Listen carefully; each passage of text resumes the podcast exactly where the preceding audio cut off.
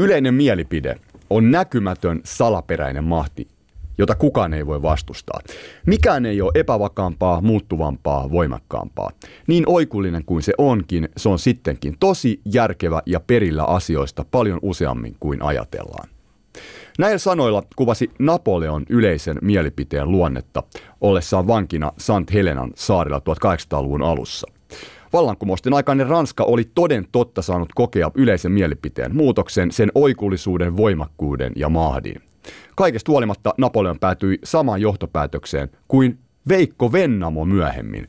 Yleinen mielipide on tosi ja järkevä. Kyllä kansa tietää. Mutta mistä me puhutaan, kun me puhutaan yleistä mielipiteestä? Onko yleinen mielipide pelkkä myytti? Onko kyse kansan hiljaisen enemmistön näkemyksestä vai äänekkään vähemmistön näkemyksestä? Ohjaileeko yleinen mielipide poliitikkoja vai onko arvojohtajilla edelleen kyky muokata kansan tahtoa? Voidaanko yleistä mielipidettä mitata vai onko kyseessä Napoleonin sanoin piiloutuva näkymätön mahti? Tästä puhutaan päivän poliklinikalla. Vieraana ovat politiikan tutkijat Johanna Vuorelma, Hanna Vas ja Timo Miettinen. Moi! Moi. Moikka. Moi. Hous.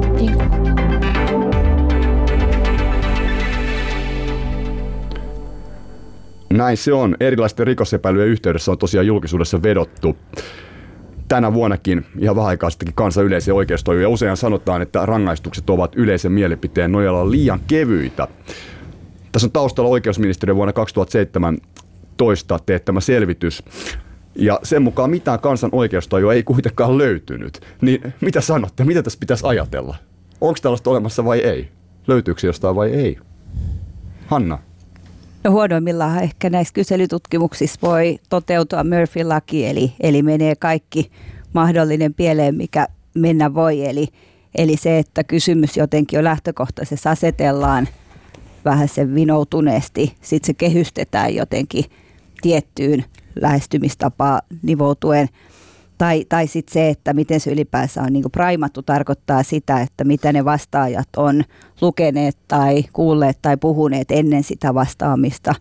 No sitten tietysti nämä voi tuottaa myös semmoisia vähän niin kuin pseudomielipiteitä, eli, eli ihmiset kokee sosiaalispainetta kysyttäessä kertoo näkemys, vaikka sitä ei välttämättä tosiasiallisessa olisikaan. Eli, eli se, että yhteenvetona kyselytutkimukset ei välttämättä mittaa varsinaisessa mielipidettä, vaan enemmänkin synnyttää sitä. Mutta onko niin Hanna, että sä ajattelet, että kyllä kansan oikeustaju on olemassa, mutta tämä kyseinen tutkimus ei vaan onnistunut sitä löytämään näillä menetelmillä?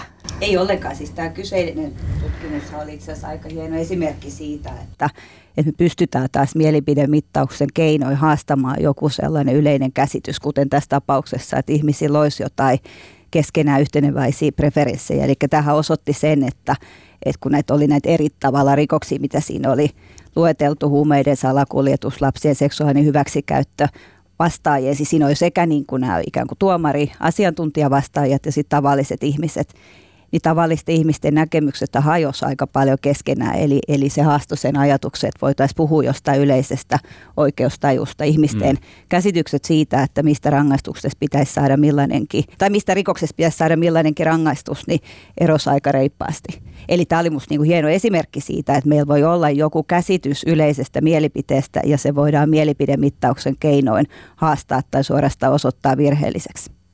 Niin mä, mä ehkä ajattelen, että tässä on ikään kuin kaksi eri, eri näkemystä. Että on yhtäältä selvää, että koko oikeusjärjestelmän tai rangaistusjärjestelmän demokraattinen oikeutus perustuu sille, että meillä on kuitenkin konstruoitavissa jonkinlainen kansanoikeustaju. Et jos se puuttuu, niin sitten sit ei voida oikeastaan puhua enää niin kuin demokraattisesta oikeusjärjestelmästä, mutta se haaste tulee siitä, että nykyään yhteiskunta, joka on tietysti liberalisoitunut ja, ja yksilöllistynyt, niin, niin tämmöisen niin kuin jossa jokaisella on ikään kuin oma mielipide, niin tämmöisen yleisen oikeustajun jotenkin tuottaminen tai muodostaminen on, on totta kai vaikeaa. E- erittäin hankalaa. Mm.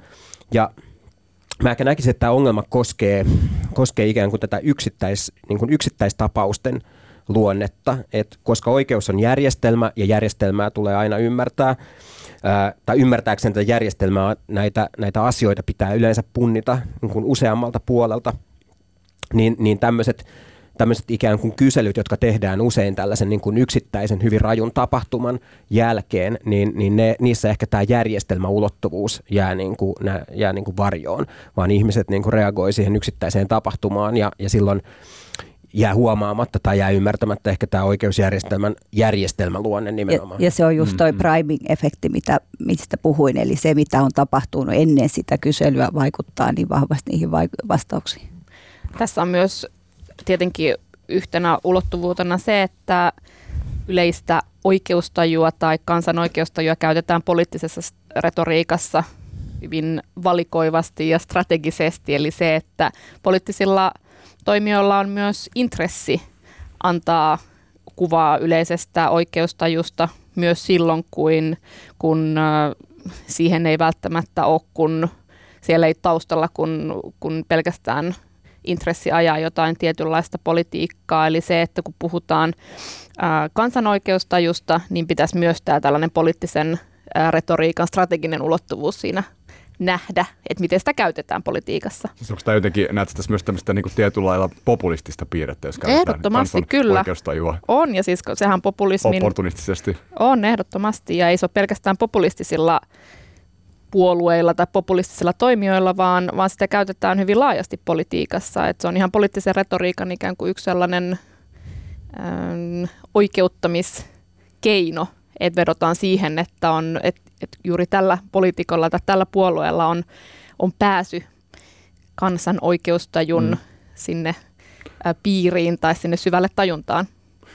Mutta tuossa me ollaan nyt jo, tai on hyvä esimerkki siitä, että, että kun puhutaan tästä yleisestä mielipiteestä, niin me ollaan tosi nopeasti edustuksellisuuden ydinkysymyksissä. Eli se, että ei me voida oikeastaan niin puhua julkisesta mielipiteestä ilman, että, että meidän pitää alkaa eritellä näitä niin moninaisia edustuksellisuuden ongelmia. Eli miten me voidaan yksittäisistä havainnoista lähteä kokoamaan joku, jonkunlainen kansa ja, ja sitten väittää, että, että tämmöinen nyt julkinen kollektiivi jotenkin edustaisi koko, koko porukkaa, mistä, mistä ollaan kiinnostuttu. Ja, ja silloin meillä menee helposti tämä tavallaan niin kuin edustavuus tilastollisena käsityksenä sekaisin sitten tällaisen ikään kuin julkisen edustuksellisuuden kanssa ja, ja se myöskin osoittaa tätä, että, että kuinka herkkiä mielipidemittaukset on erinäköisille tällaisia sanotaan vähän niin kuin Yli, edustuksellisuusväitteille, tai siis se, että se voidaan kaapata. Me mm. voidaan tavallaan sen perusteella jotenkin se kansan autenttinen näkemys kaapata erinäköisten tarkoitusperien ajamiseen. Niin, no, että, mä... niin, että mennään niin yksityistapausten mukaan enemmän. Sitten on minusta kiinnostavaa, jos Timo haluat, mitä haluat sanoakaan, mutta avata myös sitä, että kun puhut siitä järjestelmästä tavallaan suhteessa sitten niin kuin tapauksiin. Mitä sillä järjestelmällä tarkoitat? Jos mä lyhyesti vaan kommentoin, toi on musta Johannalta ihan hyvä huomio, että tavallaan klassinen populismin määritelmä, että populistisella johtajalla on jonkinlainen niin kuin etuoikeutettu side tai suhde kansaan ja hän, hän pystyy edustamaan sitä. Mutta mun mielestä on myös aika mielenkiintoista, että niin kuin mä totesin tuossa alussa, niin niin, niin tavallaan tämmöiseen nykyajan yksilöityneeseen yhteiskuntaan tämä julkinen mielipide tai kansan yleinen tahto – sopii aika huonosti. Ja sen takia onkin mielenkiintoista, että, että usein kun tämmöiset kansan oikeustajun tyyppiset käsitteet tai ideat esiintyy julkisuudessa, niin ne tapahtuu nykyisin tämmöisen niin kuin yksittäistapausten kautta. Kuten ajatellaan vaikka Timo Soinin kohtaama Hesburgerin myyjä, joka totesi, että he tekee pitkää päivää, koska he ei halua enää lähettää rahaa Kreikkaan, tai, tai Juha Sipilän kätilöt tai tämmöiset. Eli tämmöiset niin kuin kyllä mä näkisin, että meidän ajassa kuitenkin ähm, tämmöisille niin kuin kollektivistisille käsitteille on, on tavallaan niin kuin, niitä, niitä myös vastustetaan tai ne on jo, jollain tavalla hankalia. Niin ja tietenkin sitten kun katsotaan tutkimusta yleisestä mielipiteestä, niin usein siellä erotetaan just tämä tällainen yksittäiseen politiikkakysymykseen liittyvä mielipideilmasto ja sitten tällainen syvempi arvoihin kytkeytyvä ilmapiiri, että, että monesti siinä nimenomaan ohitetaan tämä tällainen yksittäisten kysymysten kontekstia ja mennään sinne syvemmälle. Ja sitten tietenkin sellainen arvoihin ja, ja moraaliin ja, ja jotenkin sellaisiin syvempiin äh, ikään kuin tällaisiin äh, ulottuvuuksiin kun menevä ää, yleinen mielipide, niin sit se voi aktivoitua eri kysymysten kohdalla vähän eri tavalla ja aina riippuen siitä, että millä, millä tavalla niitä kehystetään, mm, mm. mutta sitä ei välttämättä voi itse asiassa ennakoida, että millä tavalla joku tietty kysymys, millä tavalla se kehystetään, just yksittäinen politiikkakysymys, mutta silloin tarkastellaan vähän laajemmin sitä, sitä, että mitkä vuodesta ja vuosikymmenestä toiseen, minkälaiset esimerkiksi konservatiiviset tai liberaalit arvot on, on siellä havaittavissa. Mutta on kiinnostaa, mitä, mitä Timo sanoi myös siitä näkökulmasta, että mielipidemittausten kannattajathan juuri käyttäisi tuommoista toimintaa ikään kuin merkkinä siitä, miten ongelmallisesti me voidaan myös julkista näkemystä tai mielipidettä käyttää. Eli mehän puhutaan nyt sellaisesta niin kuin määreistä, mikä ei ole mitenkään suoraan havainnoitavissa. Ja sitähän on kautta aikojen yritetty jotenkin eri tavalla – tarkkailla, joko se on ollut tällaista Haberma-tyyppistä, siis näin ajatus, että meillä on julkinen niin kuin sfääri ja, ja voidaan kierrellä jotenkin kahviloissa tai toreilla ja vähän katsella, että mitä ihmiset puhuu tai, tai me voitaisiin katsoa, että mi, mm, miten mediassa eri, eri, eri mm. niin kuin keskustelu jäsentyy ja, ja tavallaan sieltä jotenkin yrittää uuttaa – niitä kansantuntoja, mutta sittenhän voidaan sanoa, että nämä ei mitkään ole ikään kuin edustavia, vaan me tarvitaan tällainen laaja läpileikkaus, joka olisi jotenkin väestöllisesti myös edustava. Mm. Ja, ja sitten taas siihen liittyy kaikenlaisia muita ongelmia, joista, joista varmaan tänään keskustellaan lisää, että onko edes mitään keinoa, että me saataisiin jotenkin semmoinen autenttinen kansan näkemys millään muotoa esiin. Kyllä, tästä keskustellaan tänään, mutta tämä oli hyvä, hyvä kick-offi siis oikeusministeriön vuoden 2017 selvityksen perusteella, mutta nyt kun tässä ollaan jo vähän niin kuin jo Hanna, Hannakin johdatti jo keskustelua vähän siihen, että, että ja ollaan puhuttu siis yleisestä mielipiteestä ikään kuin tänä päivänä modernina ilmiönä, mutta onko aina vedottu yleiseen mielipiteeseen? Timo, historiassa? Joo, tässä on, tästä, tähän, voi ottaa, tähän voi ottaa monta näkökulmaa. Jos, jos ajatellaan tätä meille tuttua julkisen mielipiteen käsitettä tai yleisen mielipiteen käsitettä, joka englanniksi on public opinion tai saksaksi öffentliche Meinung, niin se, se oikeastaan jo, jo antaa ilmi, että kyse on nimenomaan, niin kuin Hannakin jo tuossa totesi, niin tämmöisen niin kuin moderniin julkisuuteen kytkeytyvästä ilmiöstä, ää, joka, joka käytännössä niin kuin palautuu noin 1700-luvulle, jolloin alkaa yhteiskunta alkaa ikään kuin jakautua tämmöiseen niin kuin poliittiseen hallintoon ja sitten toisaalta kansalaisyhteiskuntaan, jonka määrittävä piirre on nimenomaan julkisuus, kyky muodostaa vapaasti näkemyksiä. Ensin ehkä just Annan kuvaamassa tämmöisessä pienemmässä piirissä, kahviloissa, salongeissa ja sitten tietysti myöhemmin ää, sanomalehdistön piirissä.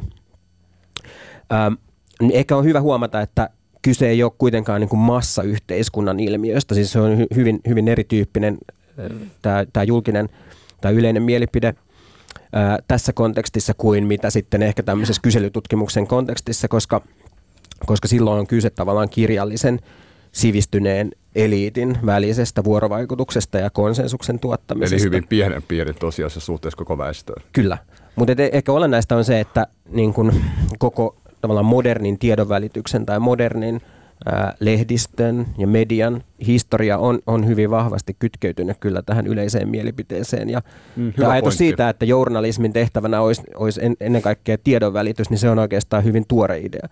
Vaan että koko 1700-1800-luvun ajan niin nimenomaan tämä yleisen mielipiteen muokkaaminen on, on se keskeinen ää, lehdistön ja median tehtävä. Joo, se on ihan totta, mutta tietenkin ajatus yleisestä kansan tunnosta, niin, niin se oli olennainen jo antiikin – Kreikassa silloin siihen liitettiin just uhkakuvia kansan irrationaalis, irrationaalisuudesta, mutta toisaalta myös tällainen ajatus järjen äänestä tai sen, sen ihanteesta.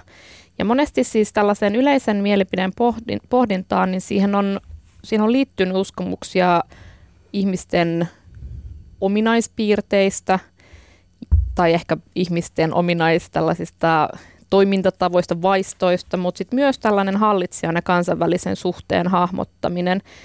Ja, ja sitten enemmän sitten, jos tullaan lähemmäs ö, nykypäivää, niin, niin kyllä yleisen mielipiteen, mielipiteen ikään kuin sen hahmottamista tai tunnistamista, niistä pidetään demokratian edellytyksenä ö, niin kuin hyvin, hyvin monissa – yleistä mielipidettä käsittelevissä tutkimuksissa, että jos ajatellaan niin, että demokratia on kansanvaltaa, niin jos kansa koostuisi pelkästään yksilöistä, joilla on yksilölliset mielipiteet, mielipiteet ja yksilölliset halut, niin on mahdotonta silloin hahmottaa jotain intressiryhmiä tai, tai edustuksellisuutta. Et demokratiassa jokaisen yksilön ääni ei voi kuulua itsenäisesti, vaan nimenomaan vaaditaan yhteisten intressien ja vaatimusten kokoamista, mikä taas vaatii jaettuja tulkintoja, eli yleistä mielipidettä. Mutta silloin, ei puhuta, silloin ei puhuta kansan äänestä, vaan puhutaan tiettyjen intressiryhmien ö, yleisestä tunnosta tai yleisestä ajattelumallista. Ja tämä on kuitenkin hirveän erilainen tapa hahmottaa sitä kuin, kuin se, että Suomi ajattelee näin tai kansa on tätä mieltä mutta jos sellainen intressiryhmä on olemassa, niin se ei yleensä, ää, siihen ei liity se, että nämä kaikki siihen kuuluvat yksilöt olisi olisi tavannut toisensa ja päässyt vaihtamaan mielipiteitä. Okei, me ollaan tätä mieltä, vaan mikä silloin pitää mikä kuvitella. Tämä mikä tämä intressiryhmä on? M- se, voi olla, siis se voi olla poliittinen ryhmä, se voi ajaa mm. jotain tiettyä kysymystä, siellä voi olla ideologisia mieltymyksiä, voi olla, että, että ryhmä ö, ajaa esimerkiksi vaikka jotain, ö, ö, jo, mitä, mitä tahansa sellaista intressiä, joka on mahdollista toteuttaa edustuksellisen demokratian kautta. Ja näitähän on vaikka miten paljon modernissa yhteiskunnissa. Mutta toimisti Johanna puhuu, että se, totta kai, että demokratian näkökulma on se, tai demokratian niin lähtökohta on se, että että meillä pitää olla joku käsitys siitä, mitä kansalaiset haluavat. Ja, ja mitä me havaitaan, että yleensähän itse asiassa niin kuin politiikka on aika responsiivista, eli poliitikot kyllä niin kuin ajaa sellaista politiikkaa, mitä he havaitsevat usein kansalaisten suosivan. Mutta sitten siinä on se iso ongelma, että me aletaan ymmärtää julkinen mielipide sellaiseksi, mitä me mittauksissa tuotetaan.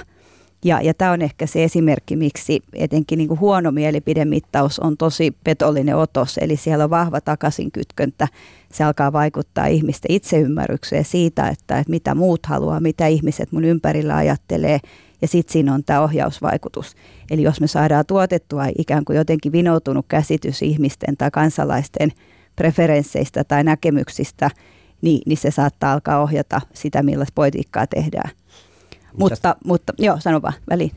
Eikö tuli vaan mieleen tästä, että tämä on oikeastaan jo 1900-luvun alussa tällainen saksalainen sosiologiteoreetikko Ferdinand Tönnies erotti julkisen mielipiteen just kaksi merkitystä niin tässä kuvaamassasi suhteessa. Eli, eli yhtäältä meillä on julkinen mielipide jonkinlaisena niin kuin kansalaisten näkemysten kollektiivijoukkona, että ikään kuin lasketaan kaikki vaan yhteen ja, ja, ja mitataan ja, ja, ja se jollain tavalla pystytään niin kuin, semmoinen niin kuin könttä könttä julkisia mielipiteitä, mutta sitten meillä on myös toinen käsitys julkisesta mielipiteestä, joka on nimenomaan tämmöinen niin kuin prosessi, joka, joka ei nimenomaan, jonka tehtävänä on myös aidosti tuottaa muutoksia, parempaa ymmärrystä kansalaisten jo, niin kuin keskuudessa, jossa, johon sitten pystytään myös vaikuttamaan, jonka, niin kuin, jonka lopputulos tai päämäärä ei ole nimenomaan ennalta annettu, vaan, mm. vaan joka on jatkuvan tämmöiseen niin kuin kriittiseen ja, ja itseään pohtivaan, reflektoivaan keskusteluun nojaavaa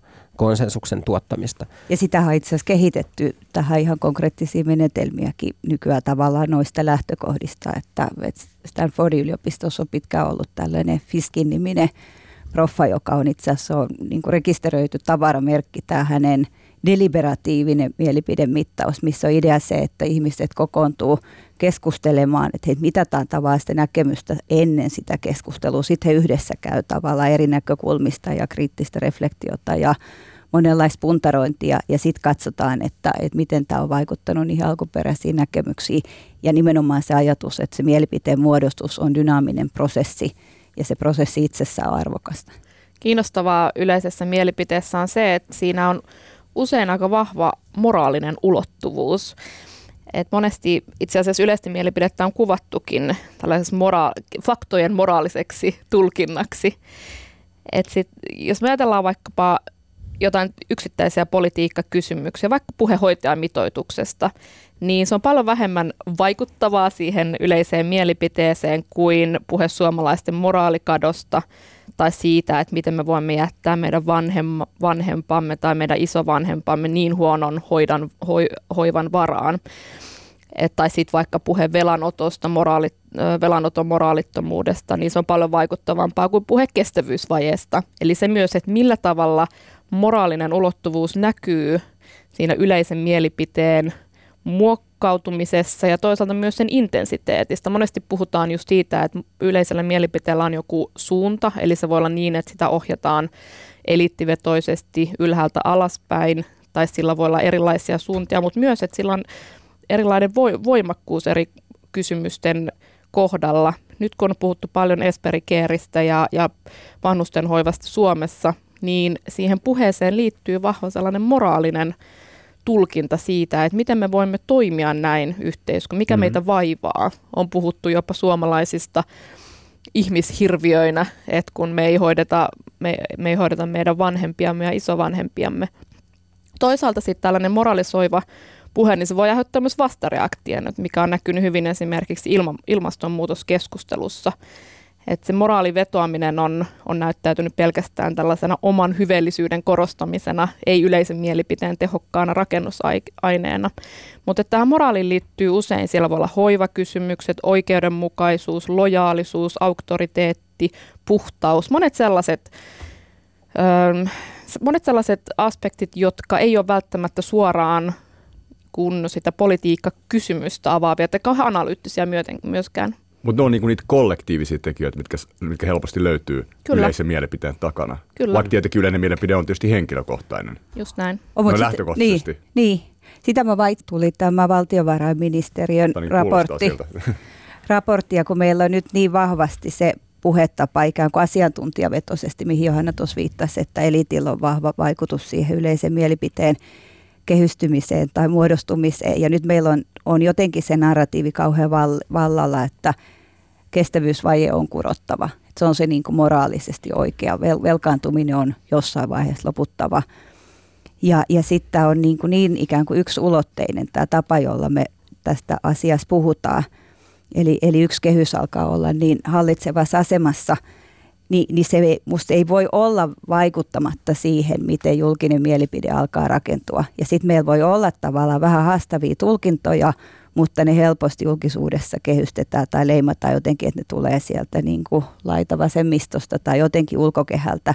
Ja kun meillä on samanaikaisesti myöskin nyt voimakas vastustus näitä niin kuin vaihtoehtoisia faktoja kohtaan – niin meiltä alkaa ehkä hämärtyä se, että moni niin kuin asia voi olla totta samanaikaisesti, vaikka ne ei taas heti näytä niin kuin täysin yhteensopivalta. Ja, ja tällainen on minusta vaikea tilanne silloin, että mistä enää saadaan just tämä ikään kuin kansan au, autenttinen – mielipideilmasto tai, tai mielenmaisema jotenkin uutettua esiin. Kun niin, siellä on... toi, toi on mielenkiintoista toisaalta, miten sitä sitten käytetään yhteiskunnallisesti poliittisessa keskustelussa ja muussa hyväksi. Ja mennään siihen kohta, mutta Timo, heitä vielä yksi Meidän, me näkökulma. Niin kuin, ehkä niin kuin tätä ajatusta, että, että se, on, se on mennyt niin kuin, ää, ikään kuin sukkana läpi tämä, tämä VM-raportti, koska jos, jos ajatellaan, se on totta, että nyt kun lukit Hesarin pääkirjoitusta, niin se oli hyvin – VM-raportti myönteinen ja siinä korostettiin, että tämä on asiantuntijan näkemys ja tämä pitää ottaa vakavasti. Mutta sitten kun mä katsoin taas Iltalehden ää, verkkosivuja, niin siellä oikeastaan tämä oli joku viides uutinen ja se näkökulma ei ollut ollenkaan tämä huoli velasta tai kestävyysvajasta, vaan se oli se, että nyt VM ilmoittaa, että haluaa käydä, niin kuin haluaa leikata eläkkeitä tai jotain tällaista.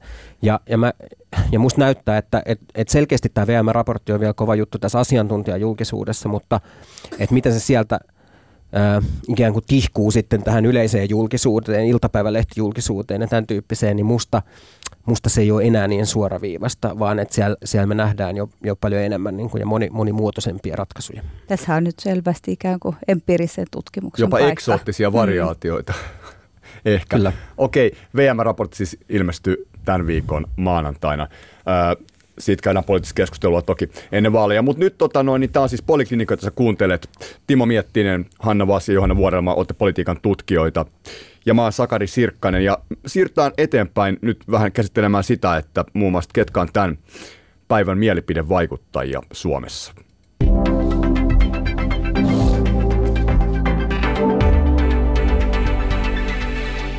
Tämä on itse asiassa hyvä kysymys. ketkä on tai antakaa esimerkkejä, epä, antakaa e, esimerkkejä, ketkä on tämän, tämän hetken mielipidevaikuttajia Suomessa. No yksi hyvin merkittävä mielipidevaikuttaja tällä hetkellä on presidentti Sauli Niinistö. Et häneen liittyy hy- hyvin vahva äh, tällainen karismaattinen auktoriteetti ja se, että mitä Sauli Niinistö, minkälaisia mielipiteitä tai, tai käsityksiä hän, hän esittää, niin, niin ne kyllä menee paljon enemmän sukkana läpi, jos käyttää tätä Timon kielikuvaa kuin joku tällainen asiantuntijaraportti. Et mun mielestä on niin kuin hyvä näkökulma Timolta, mitä hän esitti tässä, että on tiettyjä jaettuja tulkintoja asiantuntijajulkisuudessa, jotka ei välttämättä tihku sieltä hirveän hyvin sinne laajempaan yleiseen mielipiteeseen, mutta poliitikot, kuten Sauli Niinistö, jotka ovat hyvin suosittuja, niin, niin he kyllä heidän puheet ja, ja näkemykset ja kannat, niin, niin ne menee paljon suoremmin, kun ne omaksutaan siellä laajemmin. Ja itse asiassa siinä voi tullakin sellainen tietynlainen vastakkainasettelu, että siinä missä ehkä joku asiantuntijaraportti, VMn raportti, niin siihen voi tulla sellainen vastareaktio, että tämä on nimenomaan yleisestä mielipiteestä jotenkin eriytynyt tai etäällä oleva kylmiä faktoja esittävä tietokoneella tuotettu näkökulma, niin sitten niin kuin Sauli Niinistön kaltaiset poliitikot he ovat lähellä lähellä kansalaista. Itse asiassa eilen, kun olin taksissa, niin keskustelin poliitikoista taksikuskin kanssa ja hän sanoi, että Suomessa on muutamia sellaisia poliitikkoja, jotka ymmärtää heitä, tavallisia kansalaisia, ja hän mainitsi ensimmäisenä Sauli Niinistön, että hän on pysynyt kyllä sellaisena, että hän on lähellä kansaa, ja hänellä on sellainen pääsy jotenkin sinne kansan tuntoihin. Johanna, varmasti pakko ei... sanoa väliin, että taksikuskeja aina käytetään myös tässä niin kuin kansan, näke, kyllä, kansan näkemysten eilen. kaappaamisessa. Mä haluan vaikka kuinka monessa konferenssissa. Eli ovatko taksikuskit itse asiassa tämän päivän mielipidevaikuttaja Ei vaan niin päin, että, että, myös se, että, että kaapataan se kansan tunnot, että taksikuski edustaa sitä. Että mä olen monessa konferenssissa, jossa puhuja on aloittanut, että matkalla tänne keskustelin taksikuskin kanssa ja taksikuski kertoi, mitä espanjalaiset ihmiset oikeasti ajattelevat. Mutta empiirisesti voidaan myös todeta, että Sauli Niinistö on erittäin suosittu presidentti Suomessa, mihin liittyy myös sellaista tietynlaista sosiaalista sanktiointia, että jos häntä kritisoi, niin siitä kyllä helposti tulee sitten tällainen vastareaktio ja, ja tota, hän on tie, tietyllä tapalla sellainen hiljaisuuden kehän ympäröimä. Ketkä muut on mielipidevaikuttajia Suomessa? Mä ajattelisin ehkä itse, että enemmänkin tällaiset tulkit tai somekirjeenvaihtajat – ja liittyy tähän kaksivaihehypoteesiin, mistä ennenkin täällä on puhuttu, mikä musta nyt ikään kuin sosiaalisen median aikakaudella on uudelleen noussut jotenkin arvoaan, arvoamat, arvoon arvaamattomaan. Eli, eli se, että joku lukee jotain jostain, ehkä yleensä sellaisesta lähteestä, mikä ei ole välttämättä ihan kaikkien saatavilla. Ja, ja sitten hän kertoo, että mitä mieltä hän siitä on, eli antaa jonkun kehyksen, tulkinnan, ja sitten se lähtee leviämään tämmöisiä hahmoja on nyt tietysti paljon. Mikael. Jungner mm. tulee ehkä yhtenä mieleen. Niin, Pekka Sauri. Mm. Ehkä yksi, yksi tapa tai mielenkiintoinen tulokulma on tähän, että on, onko sellaisia mielipidevaikuttajia, jotka on ohittaneet ikään kuin perinteisen julkisuuden, koska se on tavallaan helppo katsoa, että ketä, ketä nyt julkisuudessa yleensä, yleensä puhutaan tai pyydetään kommentoimaan mitäkin aihetta, niin Jep. heillä on totta, totta kai tosi vahva kehystysvalta. Eikä sitten niin kuin viimeisen vuosikymmenen ajalta, niin kyllä ehkä tämä Jussi halla Skripta-blogi oli sellainen, että, että sillä oli hyvin merkittävä vaikutus siihen, minkälaiseksi liikkeeksi sitten nykyisen, nykyinen perussuomalainen puolue kasvoi ja minkälaisen niin kuin, tavallaan minkälaisen poliittisen työkalupakin tämä maahanmuuttokriittinen liike sitten on, on omaksunut. Ja minkälaista poliittista vastakkainasettelua on Ju, juuri näin. saanut aikaan. Ja et, en, koska mm. se, on, se on Suomessa kuitenkin, äh, sillä on paljon totta kai yhtäläisyyksiä monien eurooppalaisten liikkeiden kanssa, mutta myös hyvin niin kuin, mm. omalaatuisia piirteitä, mitä tulee sitten johonkin veropolitiikkaan ja tämän tyyppisiin kysymyksiin. Ja siinä mä näkisin, että kyllä tämä Jussi halla rooli nimenomaan ää, tavallaan tämän perinteisen median ohittajana ja mielipidevaikuttajana ohi, ohi tavallaan perinteisten kanavien, niin on ollut hyvin merkittävä. Ja tuo on tosi arvokas esimerkki siitä näkökulmasta, mitä äsken puhuttiin tässä VMstä ja kestävyysvajeesta, koska mielipideilmasto ei voi ikään kuin kehittyä aidoksi tai siis sellaiseksi, mikä se varmaan niin kuin olisi, jos, jos siellä voisi jotenkin vapaammin eri, eri näkemykset esiintyä. Eli jos me ei tavallaan sitä virallista totuutta haasteta eri kulmista, muuten se alkaa vaikuttaa niin paljon siihen, miten me ajatellaan tai kerrotaan ainakin ajattelevamme, jos joku kysyy. Tuossa kun Hanna mainitsit sosiaalisen median ja mielipidevaikuttamisen siellä, niin siinä voisi helposti syntyä myös sellainen, ehkä sellainen vähän niin kuin vääristynyt kuva. Että jos puhutaan esimerkiksi Twitteristä, niin moni, joka on Twitterissä ja käy siellä keskusteluja, niin voi saada sellaisen kuvan, että siellä on hirveän suuri osa suomalaisista käymässä keskustelua, koska siellä on kuitenkin monia äänistä ja siellä esitetään erilaisia näkökulmia, siellä on näitä mielipidevaikuttajia, mutta sitten kun katsotaan tilastollisesti, niin sehän on hyvin pieni siivu itse asiassa suomalaisista esimerkiksi. Ja hyvin ketkä, valikoitunut. Ja hyvin Twitter-kupla. Twitter-kupla ja siinä mielessä sitten se, että et, et sieltä nopeasti syntyy käsityksiä, että millä tavalla asioista ajatellaan, mitkä on ehkä sellaiset ristiriitaiset tai vastakkaiset tulkinnat, mutta sitten kun siirtyy pois sieltä Twitter-maailmasta, Et voi huomata... puhumaan tästä asiasta radioon tai televisioon, niin Kyllä. Öhöm, hetkinen. Ja se menee voi olla ihan niin, erityyppistä. Ja se mittakaava menee myös sekaisin. Niin, itse asiassa nyt ei, ei liity suoraan poitikkaan, mm. mutta konkreettinen esimerkki. Mä olin viime viikolla varaamassa työmatkaa ja, ja luin TripAdvisorista – hotelliarvioita ja, ja sitten mä olin vahvasta mieltä, että tonne yhteen hotelli on pakko päästä ja tonne mä en ainakaan mene, kun se on ihan kauhea. Ja sitten mä aloin katsoa, että mistä määrästä niin kun ihmisiä mä oon nyt tekemässä näitä vahvoja tulkintoja ja, ja siellä oli parikymmentä niin kuin molemmista, jotka oli antanut mm. näitä arvioita, mutta se meni niin sekaisin, koska se esitettiin tietysti siellä, että, että 90 prosenttia ihmisistä on sitä mieltä, että tämä hotelli on loistava. Ja mediahan välillä sortuu siihen, että sieltä nostetaan yksittäisiä twiittejä ja sitten otsikoidaan juttu, että sanotaan, että, että näin, että somessa kuohuu ja kansa on tätä mieltä. Tämä on olennainen kysymys tietysti. Me ollaan nyt tavallaan myös näissä alustoissa ja areenoissa, kun Timo puhuu lehdistöstä – 1700-luvulla yleisen mielipiteen muokkaajana, niin mitkä tällä hetkellä on niitä areenoita, alustoja, jossa puhutaan sitten kanssasta tai elitistä, kaikista meistä, niin missä mielipideen muokkaus tapahtuu tänä päivänä? No musta, musta tässä on tullut jo ihan, ihan niin kuin hyviä varten otettavia esimerkkejä. Musta asiantuntija tai eliitti julkisuudelle, niin Twitter varmaan on Suomessa edelleen keskeinen. Ehkä Hesari, on, Hesari ja Yle on sitten toinen – toisia keskeisiä, mutta, mutta sitten jos ajatellaan tämmöistä laajempaa mm. julkisuutta, niin sitten totta kai niin iltapäivälehdet on, on hyvin keskeinen tämmöisen niin tavallisen kansan mielipidemuokkaajana, että jos ilta, iltapäivälehdet tarttuu johonkin, esimerkiksi me alussa puhuttiin näistä seksuaalirikosepäilyistä, niin jos, jos iltapäivälehdet tarttuu tällaiseen, niin on aika varmaa, että se nousee sitten myös, myös laajempaan julkisuuteen. Mitä sitten, jos näistä uutisoidaan vaikka – Suomen uutisissa tai jossain paikallislehdessä, niin näin ei vielä välttämättä tapahdu. Et mä luulen, että iltapäivälehdillä on tärkeä, tärkeä rooli tässä.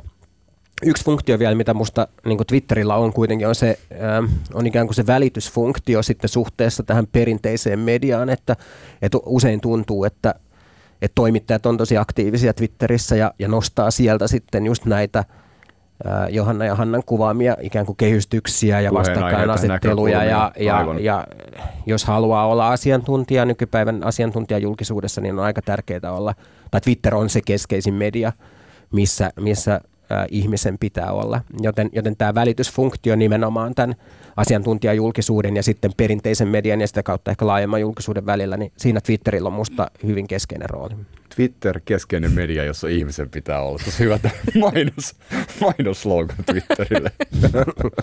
Toi... Pieni välikevennys väliin. Joo, mutta toi... osaanko muuten sanoa, että te olette tähän väliin? Tämä poli- poliklinikka siis. Timo Miettinen, Johanna Vuorelma. Vuorelma ja Hanna Vas, Maasakari Sirkkanen. Pistää jenkkuun väliin.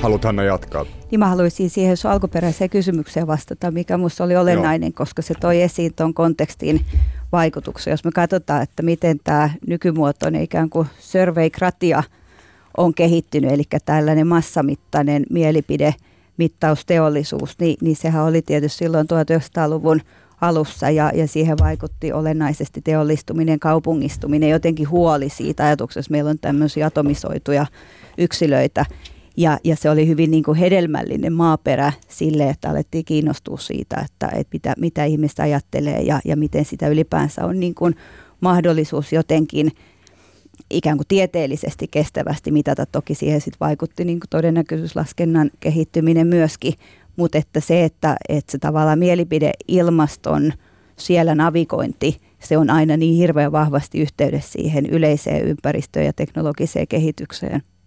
Mm-hmm. Mut mitä, sit, mitä ajattelette ammattiliitoista? Et kuitenkin edelleen tänä päivänä Suomessa ammattiliitolla on hyvin merkittävä valta-asema. Jos yksittäisistä politiikkakysymyksistä, niin aktiivimalli, silloin kun siitä, siitä keskusteltiin eduskunnassa, niin se ei hirveästi herättänyt huomiota, mutta siinä vaiheessa, kun sitten ammattiliitot ja, ja puolueet tarttu siihen, niin ei mennyt pitkään, kun, kun oltiin osoittamassa mieltä kadulla ja siitä, siitä tuli hyvin näkyvä poliittinen kysymys. Että ammattiliitto on siinä mielessä kiinnostava tällainen välittäjä toimija, että sillä on yhtäältä sellainen ruohonjuuritason tuntuma, että siellä käydään keskusteluja siellä työntekijöiden piirissä, mutta toisaalta on myös pääsy sit sinne poliittisen päätöksenteon piiriin, että siinä ikään kuin läpileikataan aika monia eri tällaisia tasoja. Et tota, mi, miten te arvioisitte sen, että miten, miten merkittävä ammattiliitto tai työmarkkinajärjestöt on, on tämän päivän Suomessa tällaisena yleisen mielipiteen muokkaajana? Musta se rooli on keskeinen, mutta mä luulen, että ammattiliitoilla se, miten tämä nykypäivän tavallaan talouspoliittinen keskustelu ja työmarkkinapoliittinen keskustelu jäsentyy, niin ammattiliitot on ehkä joutuneet siinä vähän hankalaan asemaan, että ammattiliittojen, tai tuntuu kun, että kun ammattiliitot tulee julkisuuteen, niin he usein tulee tällaisessa positiossa, joka sitten ää, ikään kuin asettuu vastustamaan jotain kehitystä, niin kuin vaikka työmarkkinoiden vapauttamista tai, tai tämmöistä aktiivimallin kaltaisia niin kuin uusia toimenpiteitä.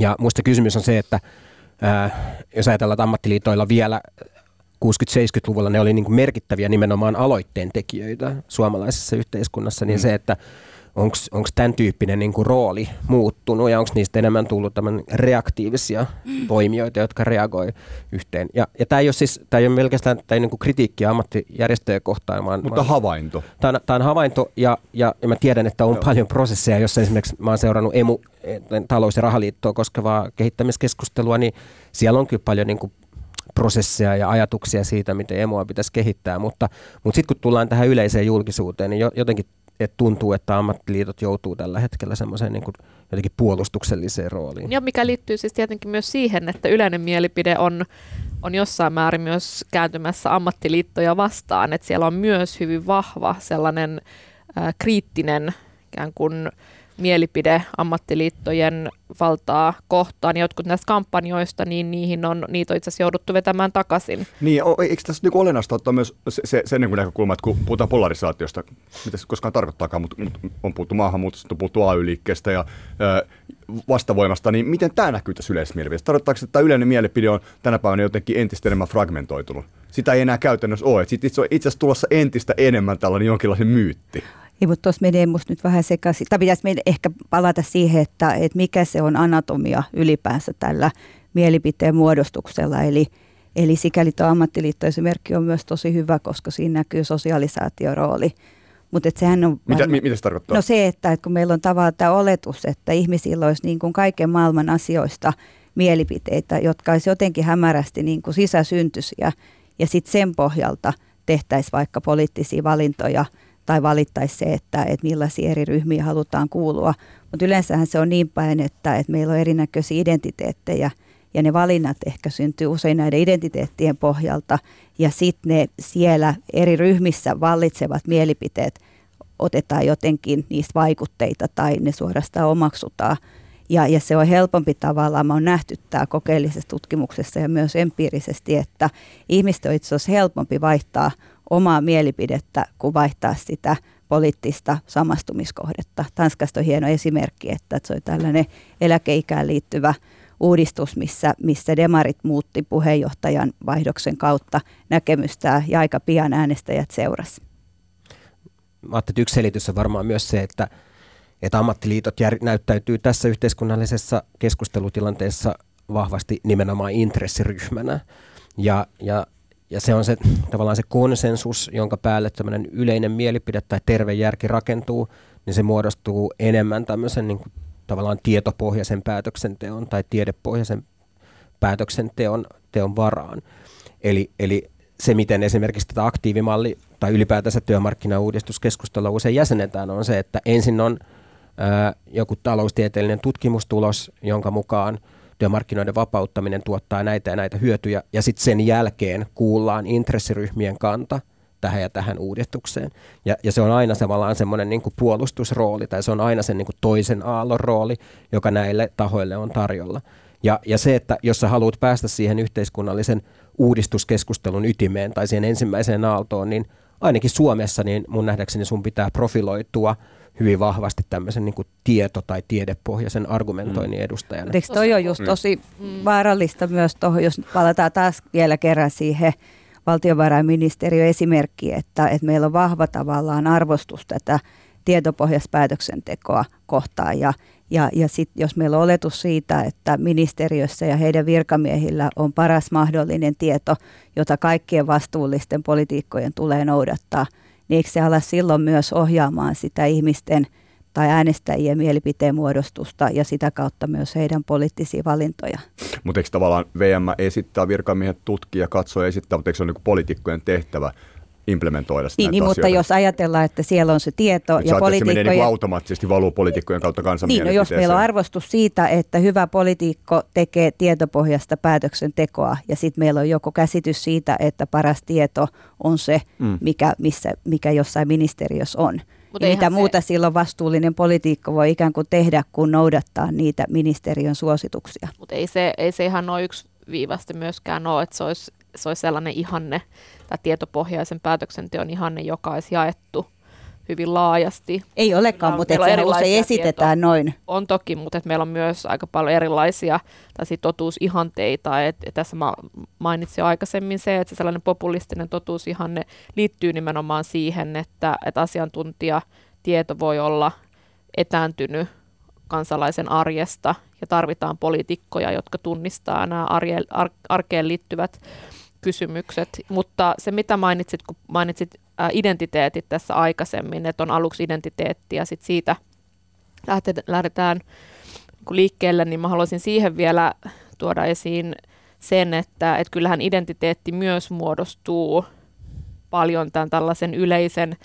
mielipiteen ja sitten sen sellaisen niin kuin poliittisen kamppailun tuloksena, että se, että mitä lähdetään, mitä painotetaan, esimerkiksi just varmaan niin kuin sukupuoli on, on tänä päivänä sellainen, mihin, mihin enemmän ikään kuin, mistä on tulossa, mihin identifioidutaan enemmän nimenomaan sillä niin kuin poliittisella tasolla. Ja, ja sieltä voi niin kuin ihmisen ominaisuuksista tai, tai intresseistä, niin sieltä niihin voi kiinnittää kiinnittää aika monia erilaisia identiteettejä, joista sitten jotkut nousee vahvemmin tiettyinä aikakausina kuin, kuin toiset. Ja esimerkiksi ammattiliitto on myös hyvä esimerkki siitä, että, että miten identiteetti ikään kuin osana jotain ammattiryhmää, niin, niin se ei ole mitenkään pysyvä, vaan, vaan se on jatkuvasti muutoksessa ja varmasti tällä hetkellä sellainen tietty murros on käynnissä.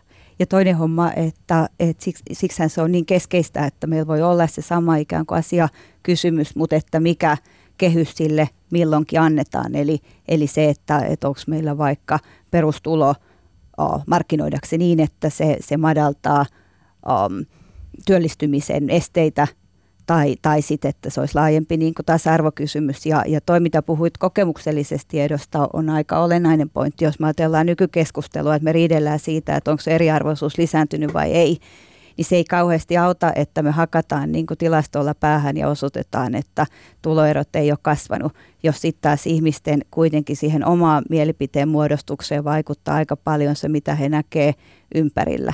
Ja jos me ei kyetä tavallaan mielipidettä mittaamaan niin, että se kokemuksellinen puoli olisi siellä ihan validi, jotenkin ole, olennaiseksi koettu yksi kriteeri, niin, niin me saadaan aika semmoista niin kuin vinoutunutta tai kapeata ymmärrystä aikaiseksi. Niin, niin puhut siitä, että, että tilastollisesti ei ole eriarvoisuus kasvanut, mutta sen sijaan ihmisten kokemus on. Niin, ja jos me sitten tavallaan mm. vaan mitataan sitä ikään kuin ihmisten faktapohjasta tietoa, niin, niin se eriarvoisuustietoisuuden mittaaminen silloin hämärtyy aika lailla.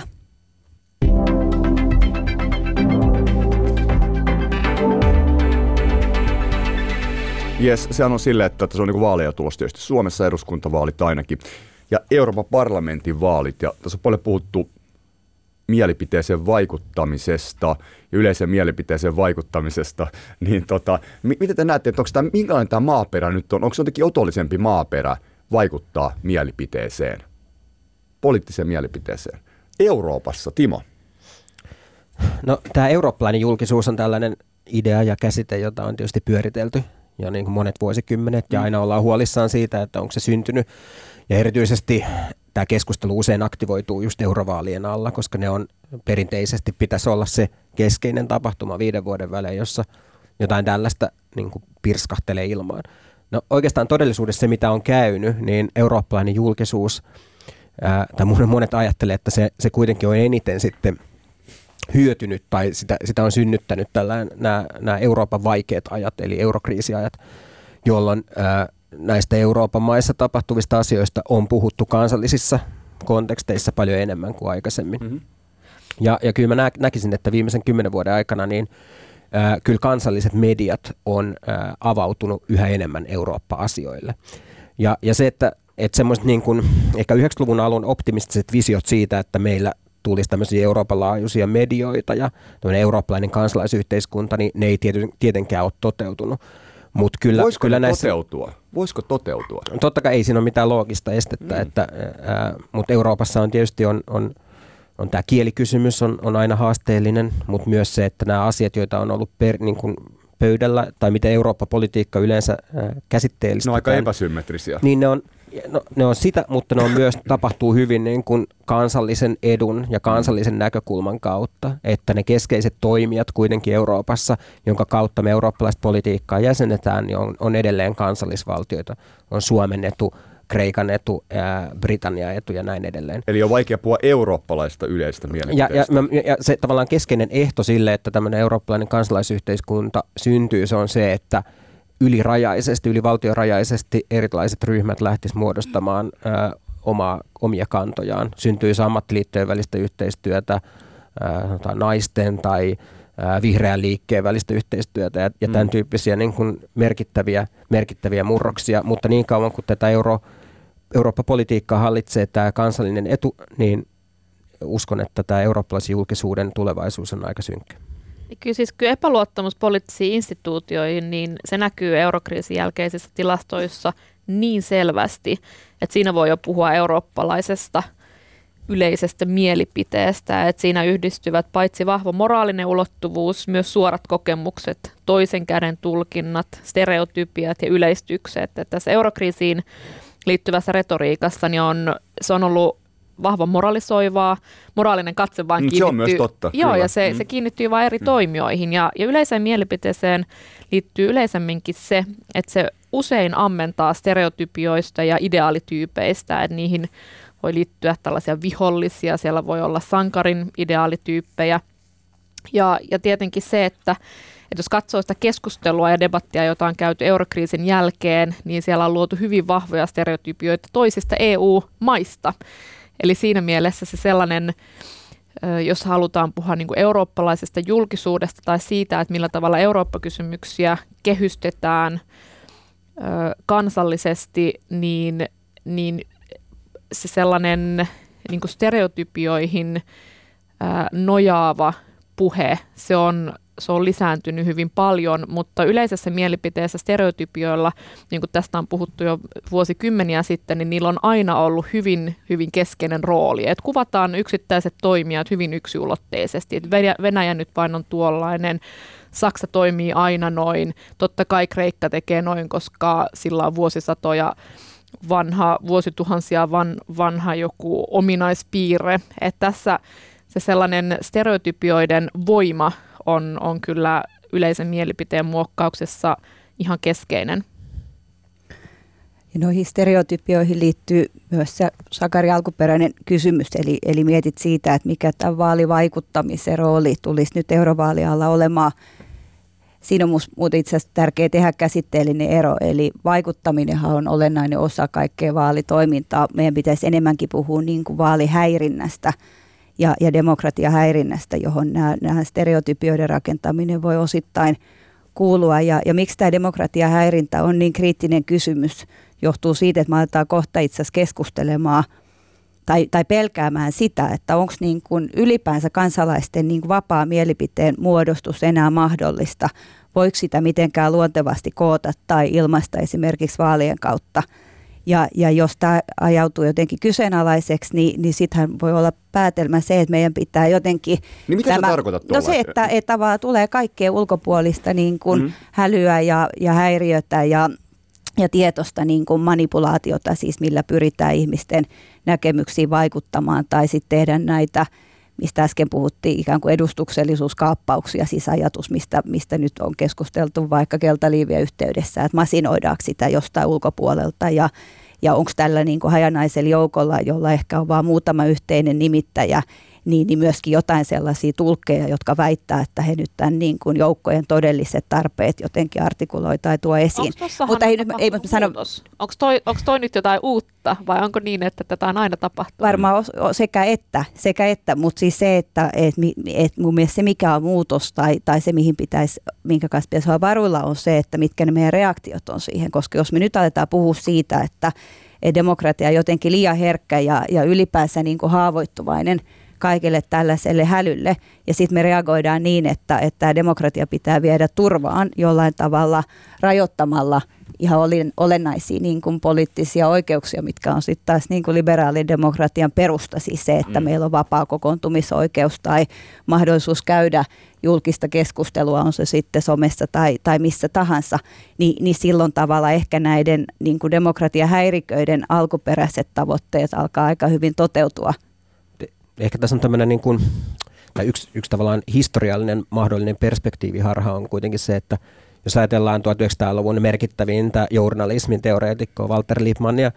niin hän kirjoitti jo 22 vuoden kirjassaan Public Opinion siitä, että miten journalismin tehtävä on muuttumassa yhä enemmän tämmöisen niin kuin, ää, niin kuin myöntymyksen tai kansan suostuvaisuuden tuottamiseksi. Eli, eli tavallaan journalismin tehtävä on muuttumassa siihen, että oikeastaan niin kuin sama, py, sama porukka pysyy vallassa, mutta journalismi sitten tuottaa ikään kuin sen legitimaation siellä. Mutta silloin reaktio, Timo, oli se, että tarvitaan lisää julkisuutta ja tarvitaan niin kuin moniäänistä mediaa. Ei suinkaan ollut reaktio se, että, että pyritäänpäs nyt niin kuin rajoittamaan vapaata mediaa, koska se saattaa tuottaa tällaista väärentymää. Mm. Onko se reaktio ollut tota, nyt, Hanna, sun mielestä? Ei, mutta se on mahdollista, että me aletaan pelkää sitä, että, että, että pitäisikö itse asiassa ajatella, että, että uh, vaikka eri, erinäköisiä niin kuin kokoontumisoikeuksia, onko ne liian vaarallisia tai että voidaanko me lähteä niin kuin kehittämään meidän niin kuin demokratiaa avoimempaa suuntaan. Nyt, jos me ajatellaan erinäköisiä demokratia-innovaatioita, jotka, jotka on vaikka verkkopohjaisia,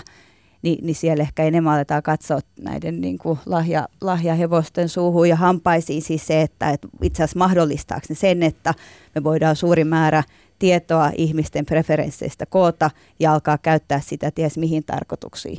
Eli, eli monet sellaiset tavalla ikään kuin demokratia potentiaalisesti edistävät mekanismit tai välineet saattaa olla myös aika häiriöherkkiä ja kun me tiedostetaan se, että ne on häiriöherkkiä, niin me ei uskalleta käyttää niitä.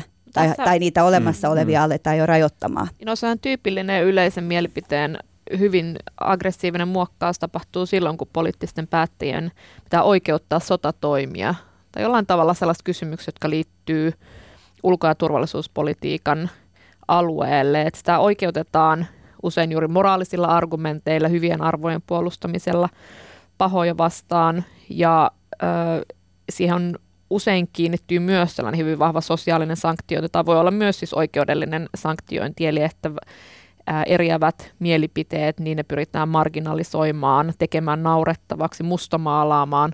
Tämä ei ole mitenkään epätyypillistä silloin, kun puhutaan ulko- ja turvallisuuspolitiikan ja alueella. nimenomaan, jos ajatellaan vaikka keskustelua NATO-kansanäänestyksestä. Se on NATO-kansanäänestys ja siinäkin että, tietenkin... Niin se on kiinnostava siis ulottuvuus NATO-kansanäänestykseen liittyen, että kun presidentti Niinistö on, on sanonut, että siitä pitää, jos sellainen tulisi ajankohtaiseksi, siis NATO-jäsenyys, niin pitäisi nimenomaan ää, kansanäänestys järjestää, mutta se mitä presidentti Niinistö siitä julkisesti sanoisi, niin sillä olisi tietenkin hirveän vahva vaikutus Kun sä äsken, siihen. äsken kysyit, että nähdäänkö me jo sitä merkkejä, että tämä häirintä uhkaa alkaa vaikuttaa niin, että me aletaan rajoittaa tiettyjen demokraattisten väylien käyttöä, niin nythän moni argumentoi varsinkin Brexitin jälkeen, että kansanäänestys on aivan liian herkkä väline mille tahansa ulkopuoliselle vaikuttamisyritykselle. Se on sama argumentti ollut jo vuosikymmeniä, siis sitä on pidetty niin kuin hyvin Kyllä, kyllä, mutta nyt sitä hankalana. oikeutetaan paljon enemmän vielä tällä ulkopuolisen manipulaation uhkalla. Ehkä keinot ja tavat on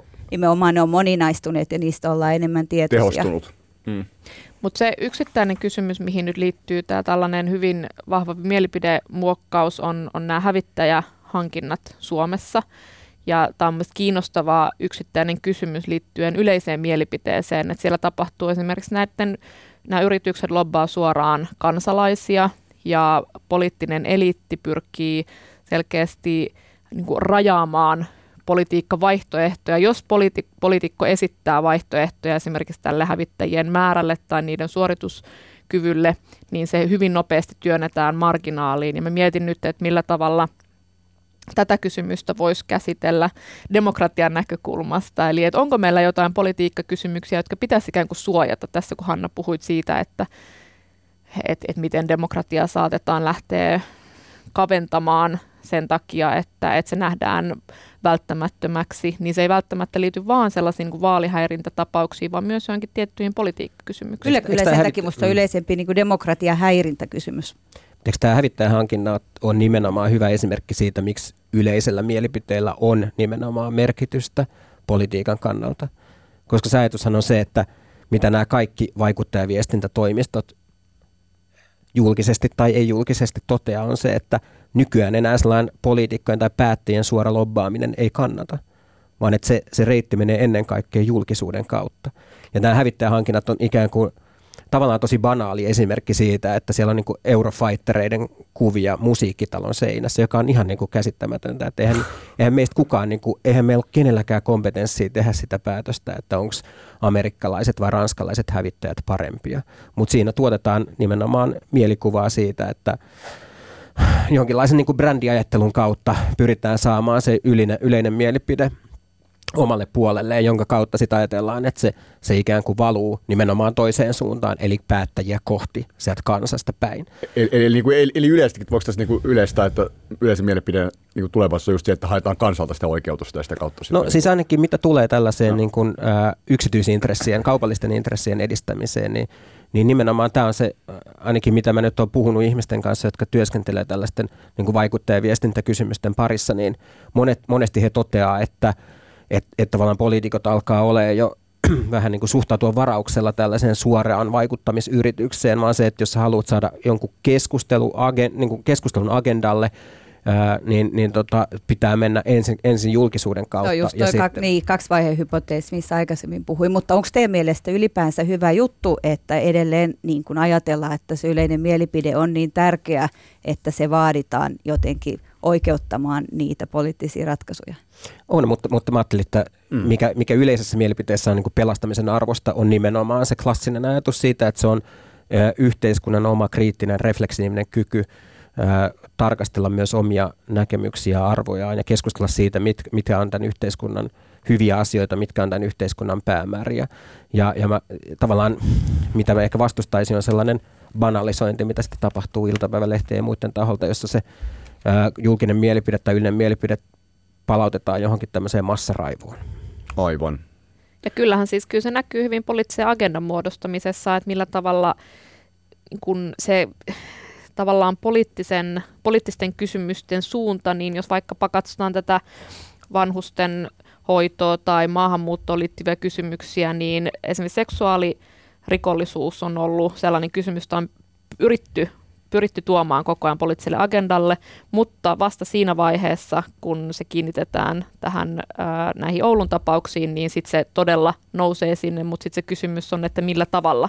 Eli tässä on paljon sitä sellaista, että aluksi ikään kuin se poliittinen agenda lähtee, ei lähde puolueiden käsistä, ei lähde sieltä niin politi- poliitikkojen aloitteesta, vaan, vaan ihan monesti media on siinä hyvin merkittävä ikään kuin välittäjä niin, toimia. Ja sitten se moraalipaniikki on jotenkin bensiiniä myöskin siihen poliittisten päämäärien edistämiseen.